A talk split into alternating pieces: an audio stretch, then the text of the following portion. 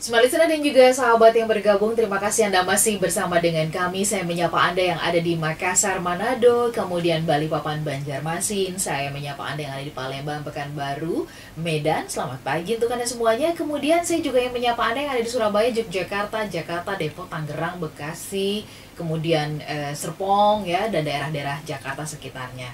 Saya juga beralih ke Anda yang ada di Semarang, di Solo, di Purwokerto, di Cirebon, di Bandung. Kemudian saya beralih ke Anda yang ada di Lampung, di Bali. Selamat pagi untuk Anda yang ada di Batam, di Pangkal Pinang, di Bangka Belitung. Kemudian saya beralih ke Padang, ke Aceh. Kemudian Anda yang ada di Palangkaraya, Samarinda, Gorontalo, Pontianak. Selamat pagi untuk Anda semuanya ya.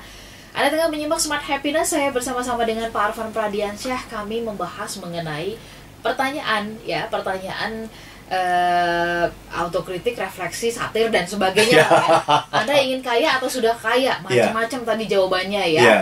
Ada yang menjawab melalui Instagram, uh, ada yang menjawab uh, sudah, alhamdulillah sudah cukup. Ada rumah, ada mobil, ada kebun ada tadi. Kebun, ya. Nah, walaupun kita nggak dikasih tahu itu kebun apa, kebun kan? Apa, ya.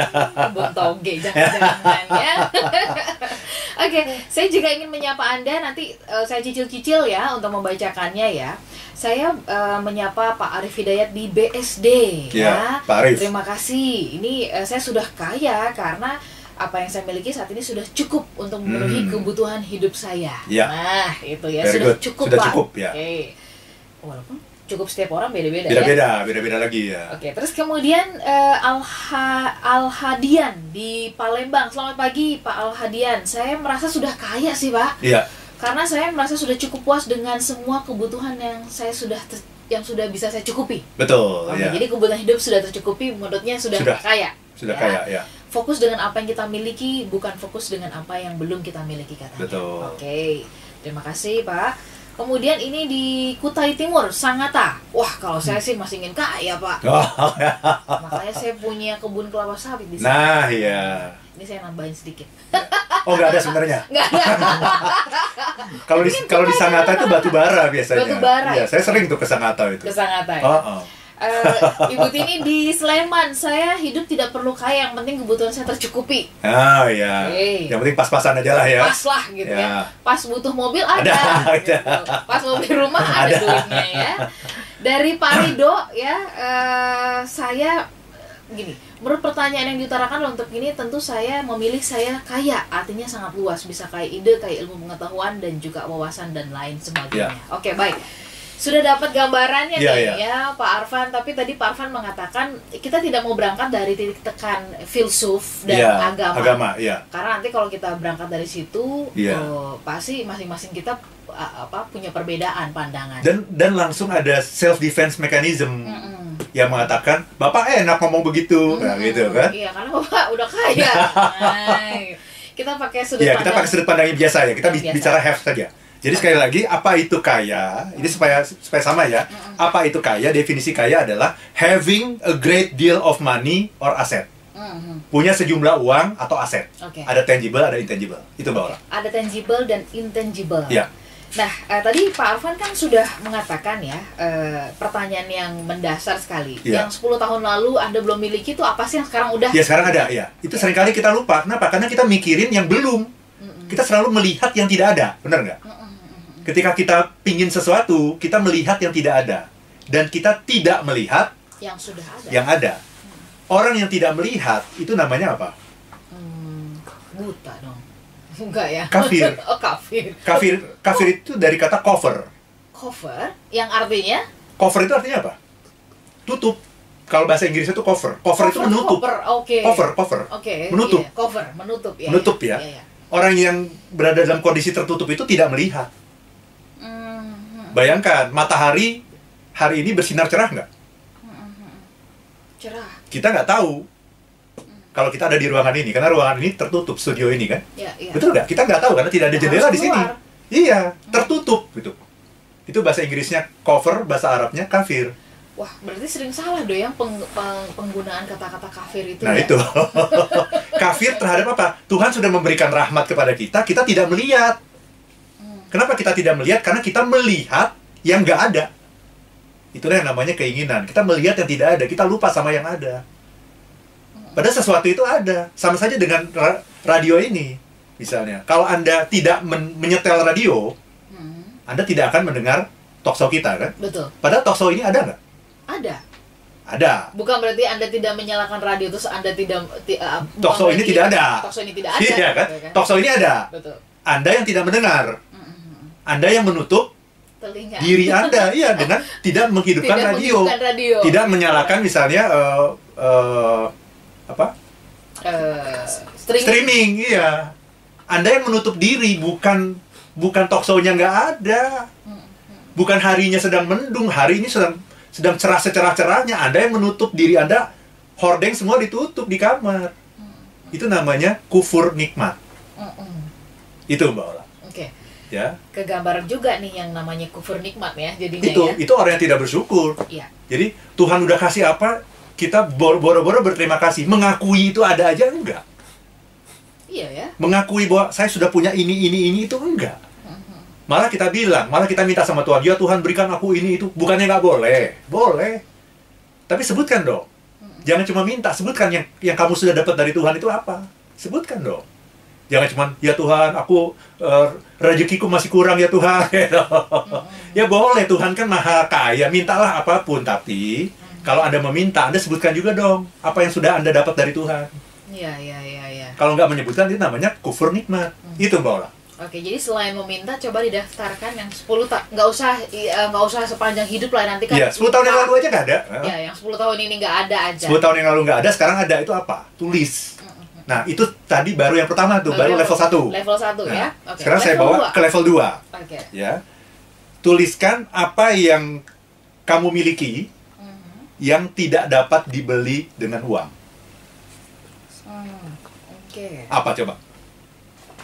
Saya mulai dari Mbak Ola dulu. Apa yang apa yang, yang Mbak Ola miliki yang nggak bisa dibeli dengan uang? Dan kalau ada orang yang yang melihat mungkin, oh, aku pingin tuh, berapapun akan aku beli tuh. Kalau si Ola jual, aku akan beli tuh. Gitu. Hmm. Apa coba? Oke, okay, yang uh, saya punya, wow, uh, um, ya oke okay deh, yang nggak bisa dibeli pakai uang. Yang nggak ya. bisa dibeli pakai uang itu adalah harta yang paling mahal. Jadi yang paling mahal di dunia adalah segala sesuatu yang tidak dapat dibeli dengan uang. Itu yang paling mahal. Kalau kita bisa beli pakai uang, itu berarti masih bisa dibeli. Hmm. Ini sudah tidak bisa dibeli, padahal ada banyak sekali orang yang ingin membeli kalau dia bisa beli. Hmm. Seorang suami misalnya, yang kehilangan istri yang dia kasihi, ya dia akan beli apapun. Kalau jual seratus miliar, oh saya juga punya uang seratus miliar, saya akan beli, uang saya triliunan. Hmm. Mau dia beli. Hmm. Mau dia, nggak ada, nggak ada artinya tuh, uang seratus miliar itu nggak ada artinya. Kalau dia bisa mendapatkan itu. Nah sekarang pertanyaannya, apa sesuatu di dunia ini yang sudah kita miliki yang nggak bisa dibeli dengan uang? Cinta, oh. Ya. Oke. Okay. Uh, suara. Nah. Suara ya. Suara. Suara. Suara itu mahal nggak? Mahal. Suara itu adalah aset apa? Intangible. Intangible. Bisa nggak itu menghasilkan uang pada akhirnya? Bisa menghasilkan. Bisa. Uang. Ya betul betul. Betul kan? Tapi nggak dijual di toko-toko ya. Nah kalau ada mau nggak beli misalnya suaranya siapa? Ya, ya. Suaranya Raisa mau beli. Iya juga. Mau kan? Mau nggak? Mau dong. Mau. Langsung beli nih saya sama Raisa biar suaranya mirip sama dia gitu. Nah. Ya. Bisa bikin album. Betul. Ya, ya. Okay. Mau beli suaranya Isana mau? Mau. Mau. Banyak orang yang mau gitu. Ya, ya. Ber berarti itu apa? Sebuah kekayaan bukan itu? Kekayaan. Dan dia akan menghasilkan uang. Ujung kekayaan itu adalah uang. Itu bahwa. Oke, jadi um, uh, apa yang kita miliki gitu ya, uh, anggap itu senjata yang di, di, diberikan kepada kita. Iya. Yang kalau kita jeli itu bisa kita pakai untuk menghasilkan uang. Betul, betul. Oke. Okay. Ya. Nama baik? Iya. Iya ya, kan? Betul. Nama baik itu, reputasi itu, ya. Bisa nggak itu di, dijual itu? Bisa. Bisa menghasilkan uang, dimon, dimonetize. Dimonetize. Yeah. Jadi itu yang terjadi kalau misalkan kita ke bank ya. Kalau yeah. kita punya catatan yang buruk soal peminjaman, ya emang juga nggak mau minjemin kan? Betul, betul. Itu nama baik gitu. Nama kan? Baik, iya. Relationship misal contoh. Yeah. Saya punya sampai hari ini ya, selama enam belas tahun I L M ini, mm-hmm. saya punya empat ratus klien. Mm. Yang sudah saya layani, sorry, empat ratus perusahaan. Mm-mm. Perusahaannya menengah atas pula. Mm-mm. Itu aset nggak itu? aset itu. Aset. Tinggal menunggu waktu untuk dimonetize, kan kan seperti itu. Ujungnya menghasilkan uang nggak itu? Menghasilkan uang. Tapi kalau kita nggak apa-apain, ya itu tinggal menjadi aset saja, aset tidur. Mm-mm. Nah, kita perlu mengolah itu. Tapi yang ingin saya, saya katakan adalah sesuatu yang tidak bisa dibeli dengan uang itu sangat mahal. Mm-mm. Kesehatan misalnya. Iya, iya. Iya kan? Iya. Bayangkan orang yang tidak sehat ya, misalnya satu saraf saja diambil dari dari diri Anda deh misalnya ya. Gini, kan orang itu kalau uh, kalau habis kemoterapi ya, ini ini bagi bagi orang yang pernah mengalami uh, kanker ya. Ketika dia di kemoterapi, apa yang akan terjadi? Salah satunya Mbak Ola. Mati rasa gitu ya. Mati rasa, bener. Jadi lidahnya itu tidak bisa merasakan apapun. Yang terasa di lidah itu seringkali selain hambar, itu juga suka ada rasa logam gitu loh Mbak Ola. Ada rasa logam di lidah gitu. Jadi dia tidak bisa, jadi kan di lidah itu kan ada saraf yang untuk merasakan manis, itu ada beda yeah, itu. Yeah. Manis beda, asin beda, pahit beda, asam beda. Nah, bayangkan orang yang habis kemoterapi itu selama beberapa bulan, dia nggak bisa merasakan apapun. Gimana itu? Itu baru satu saraf itu yang yang diambil, baru yang di lidah saja. Okay. Kalau dia kalau dia boleh beli, dia akan beli itu. Banyak sekali orang yang mampu membeli. Iya, yeah, iya, yeah, iya. Yeah, yeah. Itu yang terjadi kalau misalkan kita flu berat ya. Uh, Oke, okay. Kalau flu berat kan rata-rata merasakan gitu ya, nggak enak mau makan, lidah betul, pahit betul, dan betul, sebagainya. Betul, betul, betul, betul, betul. Itu kan baru, itu pahit masih bisa merasakan. Iya, iya, iya. Ya, ya. Ini pahit pun udah nggak bisa. Pahit pun udah nggak. Sehingga bisa. Akhirnya apa? Nafsu makan menurun. Mm-mm. Nafsu makan menurun, akhirnya apa? Berat badan menurun, timbul penyakit berikutnya. Mm-mm. Kalau dia bisa beli, dia akan beli itu. Yang namanya kesehatan itu, sayangnya nggak bisa dibeli. Ada harganya nggak itu? Mm, betul. Gak ada harganya jadi sama sekali. Harganya nah, sangat mahal sekali justru. Bisa ketahuan apa? Akhirnya harus ber, berobat. Berobat ya. Nah, berapa banyak uang yang harus dikeluarkan itu? Ya, belum tentu nah, langsung itu. bisa mengembalikan. Belum tentu langsung ya. bisa mengembalikan. Coba itu. Ya. Ujungnya saya, saya ingin, ingin mengatakan supaya masuk nih di di kepala orang awam, ujungnya uang. Mm -mm. Jadi saya tidak ingin bicara filsuf, ya, filsafat atau agama, tapi ini sesuatu yang Anda miliki, itu yang namanya kekayaan. Kekayaan. Itu Mbak Ola. Smart Listener dan juga sahabat Sonora, kita jeda sebentar ya. Uh, sudah sampai di level kedua. Silakan yeah. Anda masih boleh pergunakan WhatsApp kami untuk menjawab apakah Anda sudah kaya atau Anda ingin kaya. Kami jeda. Smart Listener dan sahabat Sonora, kami masih terhubung dengan Anda dalam Smart Happiness. Anda bisa menyaksikan kami melalui YouTube channel Smart F M, kemudian juga Instagram live uh, at Arvan Pra. Ya, at Arvan Pradiansyah. At Arvan Pradiansyah, dan kemudian kami juga mengundang Anda untuk bisa bergabung melalui uh, WhatsApp kami di nol delapan satu dua, sebelas dua belas sembilan lima sembilan. Sudah kaya karena sudah bisa bantu orang lain dan bisa bermanfaat bagi orang lain. Ini pernyataan dari Pak Harmadi di Surabaya. Ya, ya. Nah, uh, level kedua tadi sudah dijelaskan, tapi saya ingin uh, bertanya ke Pak Arvan ini yang ya. gatel gitu loh. Uh, karena ingin kaya, ingin kaya itu nggak ada yang salah dong. Betul. Iya kan? Karena tadi Bapak mengatakan keinginan itu adalah uh, apa? Cara yang diberikan Tuhan juga supaya kita bertumbuh. Betul, ya? betul. Iya. Nah, tetapi ini banyak kita lihat faktanya nih Pak Arvan, karena ingin kaya akhirnya menghalalkan banyak cara. Betul, ya. Yeah. Ya, entah itu dengan uh, merampok misalnya, yeah. begitu ya. Baik merampok dari cara yang paling kasar sampai cara yang paling halus, begitu. Yeah. Itu kan cuma beda ininya aja, bajunya aja. Beda bajunya doang. Kerah putih gitu. Atau kerah biru kan? Iya. Makanya tetap aja namanya merampok. Merampok, ya. Gitu. Nah, apa yang terjadi gitu loh sampai kemudian orang tuh um, dia disetir oleh keinginannya kah gitu ya, yeah. atau disetir oleh kayanya kah gitu sampai kemudian dia melakukan tindakan-tindakan yeah. yang, yang tidak baik gitu. Ini orang yang gagal paham ya, mm-hmm. karena dia gagal paham mengenai apa yang dia cari, jadi dia gagal. Oke. Okay. Dia gagal paham gitu. Pertanyaannya gini, dia tuh sebetulnya ingin kaya atau ingin bahagia? Mm-hmm. Apa jawabannya? Dia ingin kaya atau ingin bahagia ya? Dengan merampok segala macam itu, dia, dia sebenarnya dia pingin kaya atau pingin bahagia tuh dia? Yeah. Dia ingin kaya sih, bukan? Yang benar. Dia, dia ingin bahagia. Dia kaya supaya apa? Bahagia. Iya. Oh iya, betul. Artinya dia gagal paham gitu. Hmm. Jadi uh, ambil contoh kita mau pergi ke Bandung, ya uh, tujuan kita kemana? Ke Bandung. Ke Bandung. Terus kalau ada yang di di jalan tol kemudian dia masuk ke apa namanya rest area gitu, hmm. terus dia stay di situ, tinggal di situ. Salah nggak itu? Berlama-lama di situ ya. Salah nggak dia? Salah. Karena Salah karena tujuannya, tujuannya ke Bandung. Ke Bandung. Nah ya. Itu namanya orangnya gagal paham dan nggak punya tujuan. Mm-mm. Tujuannya kan bahagia. Coba ditanya kenapa sih? Pingin nah. kaya kenapa sih? Pengen bahagia. Iya. Oke. Okay. Nah, tetapi kenapa akhirnya cuma sampai di rest area saja dia. Dia diam di situ udah. Akhirnya dia tidak akan sampai ke tujuannya kan? Itu jawaban saya, bahwa Oke. Okay. Justru karena dia gagal paham dengan apa yang dia inginkan sendiri. Iya, iya. Ini bahaya sekali gitu. Jadi, intinya begini sih sebenarnya. Coba uh, lakukan week weekend ini ya, coba ya. Weekend ini kita tuh suka terlalu banyak berpikir, menganalisa, tapi kita lupa melihat gitu. Yang dibutuhkan tuh cuman untuk bisa bersyukur tuh cuman melihat dan memperhatikan. Lihat, perhatikan. Lihat yang ada, bukan lihat yang tidak ada. Dan sekali lagi, saya tidak bicara dalam kacamata filsafat atau agama, dalam kacamata motivator sukses saja. Oke. Okay. Uangnya apa gitu, ya? Hasilnya apa? Asetnya apa? Jadi mari kita tulis tuh apa, apa yang saya miliki ya yang tidak bisa dibeli dengan uang ya, apa ya? Gitu. Misalnya gini, saya melihat ada orang yang kaya sekali gitu ya, yeah. kemana-mana bukan cuma naik mobil mewah, naik pesawat kemana-mana gitu, mm-hmm. ya. Tapi dia tidak punya anak, mm-hmm. tidak punya anak satupun. Nah dia misalnya dia menikah dengan uh, seorang janda yang yang punya anak misalnya gitu, sehingga dia akhirnya uh, merawat anak orang kan, mm-hmm. tapi dia tidak punya anak satupun. Nah saya merasa saya lebih kaya daripada dia. Saya punya tiga anak. Hmm. Yes, saya punya tiga anak yang sehat, yang pintar, yang cerdas, yang oke okay, gitu. Saya merasa lebih kaya. Gitu. Nah, anak juga misalnya ada yang anaknya laki-laki semua gitu, atau perempuan semua. Saya merasa lebih kaya. Kenapa? Karena anak saya ada laki-laki, ada perempuan. Beda loh, punya anak laki-laki dan anak perempuan tuh beda sekali, Bola. Oh, gitu ya. Beda sekali. Jadi bukan sekedar punya anak gitu. Beda sekali. Beda sekali dalam segala hal gitu. Gitu.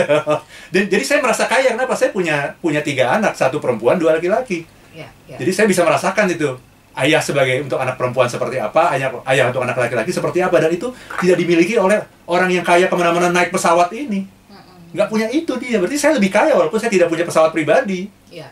Karena pesawat itu bisa dicari. Mm-mm. Ya, itu sebuah aset yang aset tangible saya, walaupun saya belum punya pesawat sekarang ini, tapi saya bisa punya pesawat. Mm. Tapi buat apa juga gitu, saya pikirkan gitu. Yeah, yeah, buat yeah. apa juga kan? Mahal biayanya juga kan gitu kan? Iya. Mendingan mendingan naik yang komersil saja kan? Yeah. Kan seperti itu. Nggak mikirin perawatan ya. Betul. Nah, contoh-contoh lain nih. Ini saya okay. saya sudah menuliskan ya. Apa sih yang saya miliki hari ini yang tidak bisa dibeli dengan uang? Orang tua. Hmm. Bayangkan ya. Saya masih punya orang tua, bapak dan ibu umurnya sudah delapan puluh satu. Hmm. Coba bayangkan. Masih hidup dua-duanya delapan puluh satu tahun. Mertua saya dua-duanya juga masih hidup. Hmm. Jadi saya orang tua saya empat. Mm-mm. Masih hidup empat-empatnya. Yeah. Sudah seumur seperti saya. Coba bayangkan. Iya kan? Bukankah itu sebuah harta yang luar luar biasa itu? Aset yang luar biasa itu. Yeah. Benar nggak, Mbak Ora? Uh, apakah mereka ujungnya bisa uh, kita maksimalkan untuk menghasilkan uang? Ya, menghasilkan apa? Misalnya gini.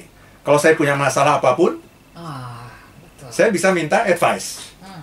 Bener nggak? Advice itu mahal nggak? Mahal. Iya. Advice dalam bentuk apa? Pengalaman hidup.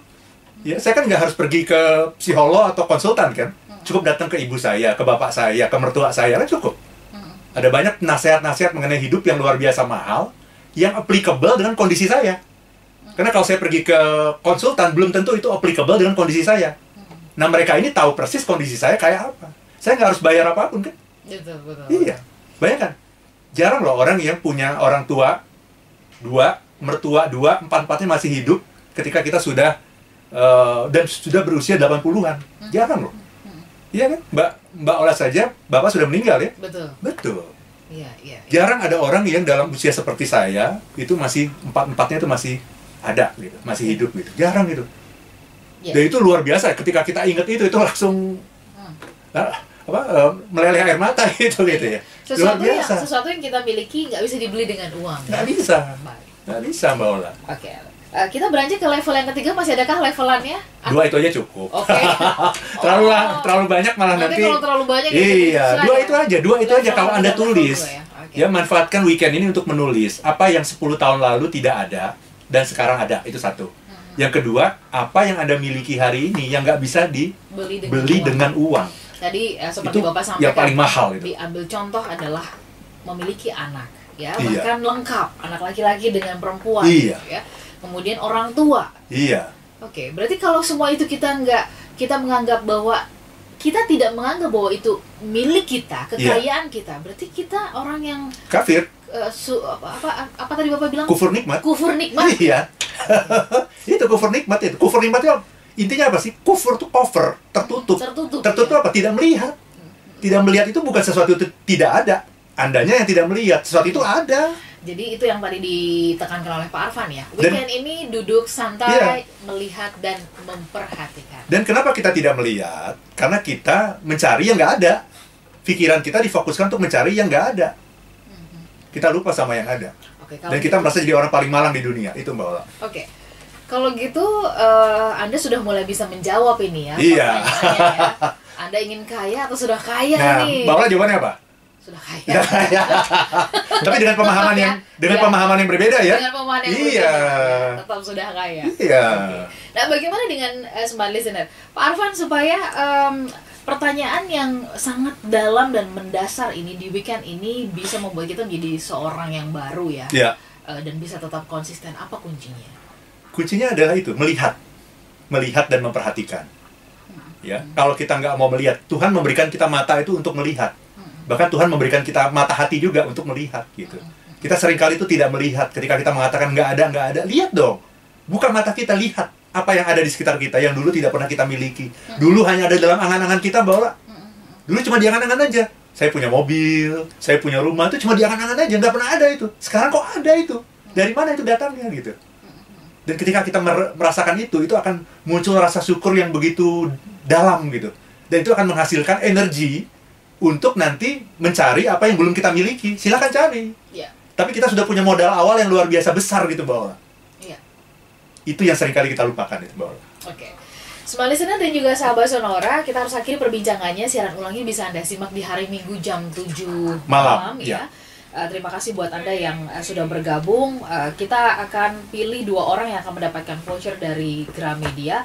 Saya kita uh, kita pilih ke Pak uh, tadi di Palembang ya, ada Pak Alhadian ya, dan kemudian juga kita pilih ada sebentar uh, kita pilih Pak Harmaji di Surabaya yeah. ya oke okay. Terima kasih, nanti kita akan follow up lebih lanjut ya Bapak ya. Kami pamit, minggu depan kita jumpa kembali. Saya Lanur Linja dan saya Arvan Pradiansyah. If you be happy, be happy, be happy now, now.